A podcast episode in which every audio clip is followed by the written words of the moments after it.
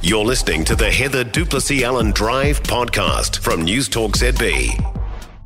Afternoon, the Labor government has shut down the National Party's attempt to look into banking profits through a select committee inquiry today. Now, the government says that the reason they've done this is National was trying to do a once over lightly and let banks off the hook because that's where National's loyalties lie, with the big end of town. National's finance spokesperson Nicola Willis is with us. Hi, Nicola.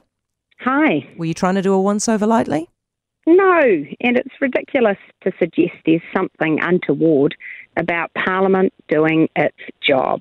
It's our job as members of Parliament to use the powers available to us, including summoning witnesses, requiring information, to get answers to the questions New Zealanders are asking. It wasn't just National calling for this inquiry, the Greens and the ACT Party supported us uh, in thinking that this was a good pragmatic step forward, and it's only Labor MPs that are standing in the way. What do you mean? What do you make of being accused of um, having your loyalties lie with the big end of town? Oh, look, this shouldn't be about me and Duncan Webb, obviously. That's a low blow. But what this has always been about is are the competition and regulatory settings for the New Zealand retail bank sector delivering a fair deal for Kiwis?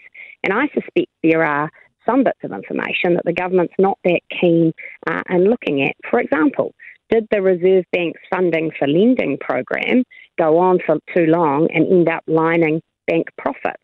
Was the large scale asset purchase program, that's the money printing either, uh, did that end up actually funneling a lot of cash to banks uh, and also resulting in the significant inflation New Zealanders are experiencing?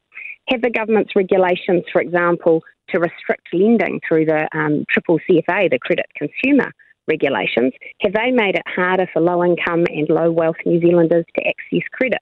These are all fair questions to ask.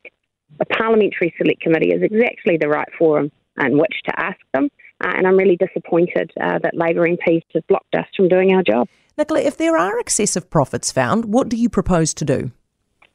Well, what I wanted the select committee to do was first of all call the banks in front of us and have them answer for themselves why their profits are how they are and whether they think they are at fair levels relative to other countries around the world. I wanted to hear from experts. Do you think there's any barriers to competition? Should we be looking at the capitalisation requirements uh, in New Zealand? Should we be looking at whether there's things stopping smaller entrants entering our market? Should we be looking at the regulations around the fees that are charged? All of those were things we could have made recommendations on. There could have been further action on. I wasn't going to presuppose what the conclusions would be, but it seemed to me that there were a lot of things that we could have ended up recommending. Nicola, thank you so much. Nicola Willis, National Party Finance spokesperson. By the way, KPMG has done a report into whether the banks are making excessive profits. It has found that they actually aren't. For more from Heather du Plessis-Allen Drive, listen live to News Talk ZB from 4 p.m. weekdays or follow the podcast on iHeartRadio.